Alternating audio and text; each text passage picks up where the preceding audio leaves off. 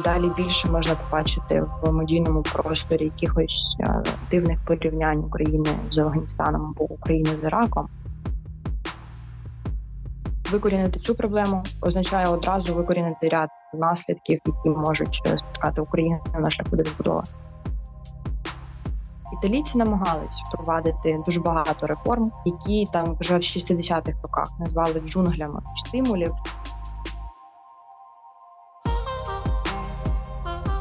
Ви слухаєте подкаст План відбудови від студії Що чути, авторками якого є я Олена Горобець, а також Анастасія Зубова.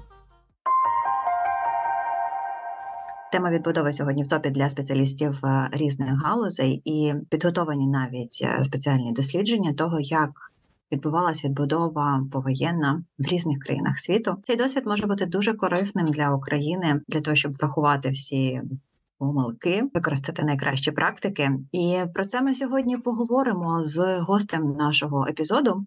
Анастасія, як завжди, представить гостя. Так, наша гостя, керівниця департаменту аналітики Інституту аналітики і адвокації Олена Дмитренко. Доброго дня. Доброго колеги. Інститут аналітики і адвокації підготував шикарне дослідження, проаналізувавши досвід, здається, 18 країн, які стикнулися протягом останніх 70 років із катастрофами та наслідками воєн.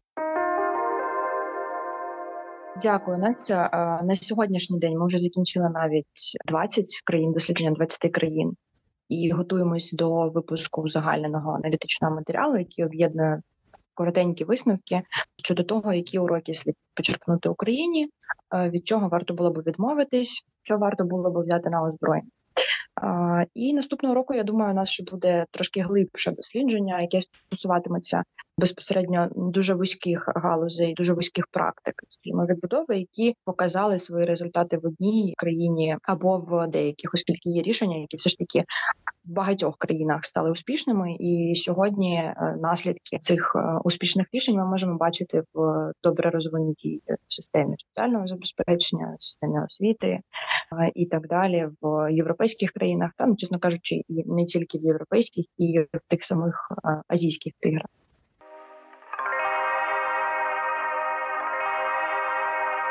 Досвід яких країн і яких е, руйнувань найбільш релевантний до України, який може бути найближче прийнятий до аналізу для України?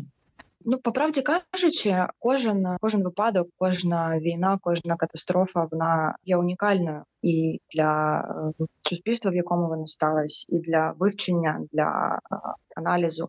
То не можна е, говорити про те, що ми там беремо досвід однієї країни і приміряємо її на іншу, або беремо політики, які були запроваджені в одній країні, і приміряємо їх на іншу. В даному випадку скоріше можна говорити про позитивні тенденції, про позитивні уроки, які країни пережили, які змогли справитись зі своїми складнощами, труднощами, і сьогодні розвиватись так, як вони розвиваються, бути успішними. Але знову ж таки, ці уроки це зазвичай співпадіння дуже багатьох факторів. Це і сприятливі обставини, це і політика, яка була запроваджена в країні до того, як країна е, воювала або як зазнала е, стихійного лиха. Це і сили громадянського суспільства, і рівень розвитку суспільства загалом. Тобто на, на що люди готові піти для того, аби відбудувати країну швидко, як люди сприймають владу, як люди сприймають стан справ, які є, і так далі. Але загалом. Можна говорити про те, що от такі країни, як для прикладу Хорватія, Фінляндія, їх досвід з питань, наприклад, розселення переселенців е, дуже швидко вони змогли з цим впоратися. Дослідження дуже глибокі у сфері подолання е, посттравматичного синдрому, лікування, ресоціалізація. В Хорватії дуже хороша була програма роботи з е, ветеранами, що власне і по сьогодні ще досі в Хорватії діє. Цей досвід е, він є релевантним для багатьох країн, які воювали дослідження у сфері психіатрії. Вони можуть бути використані як в Україні, так і в інших країнах, де існує така проблема, оскільки вона існуватиме всюди, де люди перебували в зоні бойових дій, де люди перебували в окупації, де люди воювали і, пережили війну.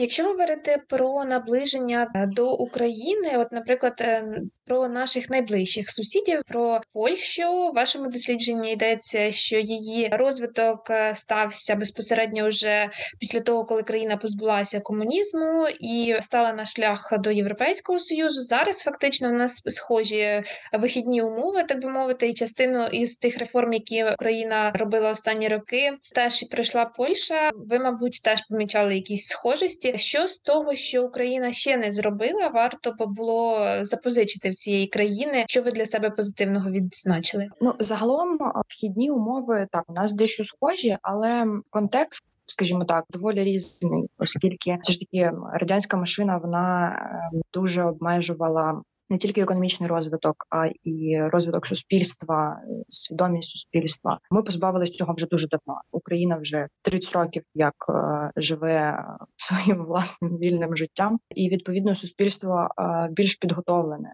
до демократичних змін. І до і підтримує шлях європейської інтеграції і шлях вступу до НАТО. Єдине, що досвіду Польщі ми могли би почерпнути, так це удосконалення системи освіти. Польща як наш е, найближчий сусід, який має дуже хорошу систему освіти і середньої і вищої, і який дуже багато в це вкладається, є для нас одним із е, скажімо, наближених прикладів. Але загалом, практично в кожній країні, яку ми досліджували, ми звернули увагу на те, що як би країнам не було погано і скрутно після воєн, вони знаходили ресурси, аби вкладатись в освіту і в науку, розвивати технологічні галузі, розвивати ті, що не нещодавній досвід ми досліджували вже it сферу. І саме можна говорити там про Балтійські країни, Естонію, наприклад. Фінляндія загалом в них показники по зайнятості населення в сфері IT 8% і більше. Тобто інформаційні технології які розвиваються, яким навчаються дітей в школі, потім в університетах. На те саме робила ставкою Польща. Вони удосконалювали свою систему освіти, аби це була не просто реформа заради реформи, а аби люди після того, як вони здобувають освіту, могли розвивати власний науковий доробок, робити власні скажімо, винаходи, власні розробки, власні технології. То це трохи дорожче, якщо ми говоримо про те, що наука постійно потребує інвестицій дослідники постійно потребують підтримки. Їм потрібен обмін досвідом. Їм потрібні сприятливі умови, і це достатньо дорого для країн. Але в той же час в перспективі це набагато дешевше, аніж потім шукати, як оновити матеріальну базу, де купити технології вже готові, якщо своїх немає, і своїх немає кому розробляти. От тому в першу чергу я би звертала увагу на реформу освіти в Польщі і на те, як зараз освіта побудована. Ну окрім цього, звичайно, у Польщі був е, дуже великий бонус. Вони є точніше, не так перепрошую. Це був не бонус, це був виборений шлях до вступу в європейський союз. А зараз Україна на цьому шляху. Я сподіваюся, що із вступом України до Європейського союзу одразу спроститься обмін досвідом, одразу спроститься комунікація, скажімо, між нашими європейськими партнерами і нами, і це буде дуже хорошим плюсом на додаток до всього того, що Україна і українське суспільство ще до війни встигла досягти. Я думаю, що продовження наших реформ, продовження нашого шляху, воно в європейському союзі, хоча і багато чого і до початку повномасштабного вторгнення ми вже встигли насправді зробити. Закінчу е, про освіту, що я пам'ятаю завжди, коли говориться про ключові реформи, реформи суду, правоохоронної системи, то також експерти наголошують, що потрібно змінювати все з освіти, тому що в цих е, університетах ківаловських, що там просто цих людей програмують е, на корупцію, і там з такими з такою освітою жодних змін в цій системі не буде. Так, так, абсолютно праві. На додаток до цього Україна, яка має двох не зовсім адекватних сусідів, має все своє життя жити поруч у нашій системі освіти. Має бути ще додаткова функція пропаганди здорового глузду. Повертаючись до вашого дослідження, хочемо трошки детальніше поговорити про те, за якими критеріями ви відбирали країни, і ну тому що конфліктів, е, катастроф у світі на жаль дуже багато. Як ви визначили, з якими кейсами треба працювати в першу чергу? Ви проговорили про те, що уже з того часу, як були опубліковані перші результати, додалося ще кілька кейсів. І скільки в цілому хочете опрацювати кейсів, і який період ви спостерігаєте за розвитком, за змінами, за відбудовою після відповідної події? Ми коли починали відбирати країни, ми е, відштовхувались від подій Другої світової війни, оскільки це були одні із найбільших, наймасштабніших руйнувань. Вони зачепили всю Європу. Тому ми взяли декілька учасників Другої світової війни. Також ми звернули увагу на ті країни, які зазнали масштабних природних катастроф. Ну, тобто, наприклад, там е, землетрус в Індійському океані він змив практично цілий регіон в Індонезії, або землетрус в Китаї він також цілу провінцію фактично змів. На початку дослідження була гіпотеза про те, що відбудова крайньою мірою фізична відбудова весь там інфраструктури, доріг, е, всього решта. Вона буде схожою із тим, що по собі е, лишаються в зоні бойових дій ну фактично нічого. Все треба будувати знову. І що е, відбудовується після урагану або після цунамі, де так потрібно відбудовувати всі громадські житлові дороги, пасовища або там, рибальство відновлювати незалежно від країни. В частині от е, фізичної відбудови воно якби гіпотеза і підтвердилась. Фактично е, в Індонезії ми бачимо дуже, на мій погляд, е, хорошу продуману систему того, як організувати відбудову, як спланувати, хто має керувати, як будуть гроші надходити, і так далі. Але зрозуміло, що війна несе в собі набагато більше негативних наслідків і набагато довготривалішим є їх подолання. От тому ми зупинились фактично серед країн, які зазнали стихійного лиха цього на п'яти, і і звернули ж таки більше уваги на країни, які воювали і які зазнали руйнування внаслідок воєн.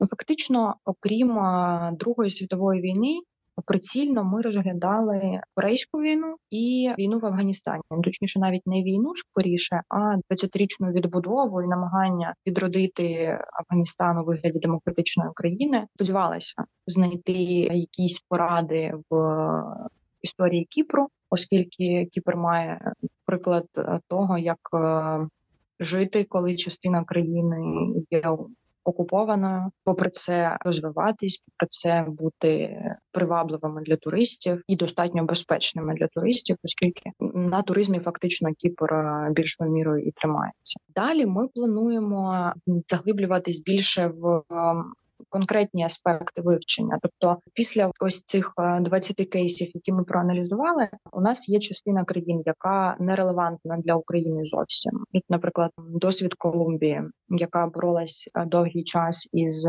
збройними формуваннями і наркокартелями. Для нас фактично немає уроків е, прикладів кейсів, які слід було б взяти до уваги і детальніше аналізувати. Але в той же час є країни, досвід яких є доволі цікавим і е, нам потрібно його вивчати глибше. Це ті самі практики політики е, щодо переселенців в Хорватії і Фінляндії. Це ті самі реформи освіти в південній Кореї, в Японії, в Фінляндії, в Польщі. Це і диференціація в розбудові і підтримці регіонів. Тобто з досвіду Італії, наприклад, ми можемо бачити, що країна була дуже нерівномірно зруйнована, і вона і до цього нерівномірно розвивалась. Південь до цього був там дещо бідніший, а після війни він був ще більш зруйнований ніж північ. І Італії потрібно було якось балансувати, зберігати більш-менш однаковий розвиток країни. Також це такі кейси, як Ірак, Афганістан, які скоріше є негативним прикладом але дедалі більше можна побачити в медійному просторі якихось е, дивних порівнянь України з Афганістаном або України з Іраком. То от вивчити їх помилки для нас дуже важливо, оскільки цих країнах найбільшою їх проблемою і найбільшою їх перепоною і була і залишається корупційна складова рівень корупції дуже високий, і відповідно ми помітили тенденцію, що яка би не була там допомога фінансова з боку партнерів міжнародних з боку міжнародних фінансових організацій в Афганістані, наприклад, суми просто космічні цієї допомоги. І бачимо наслідок.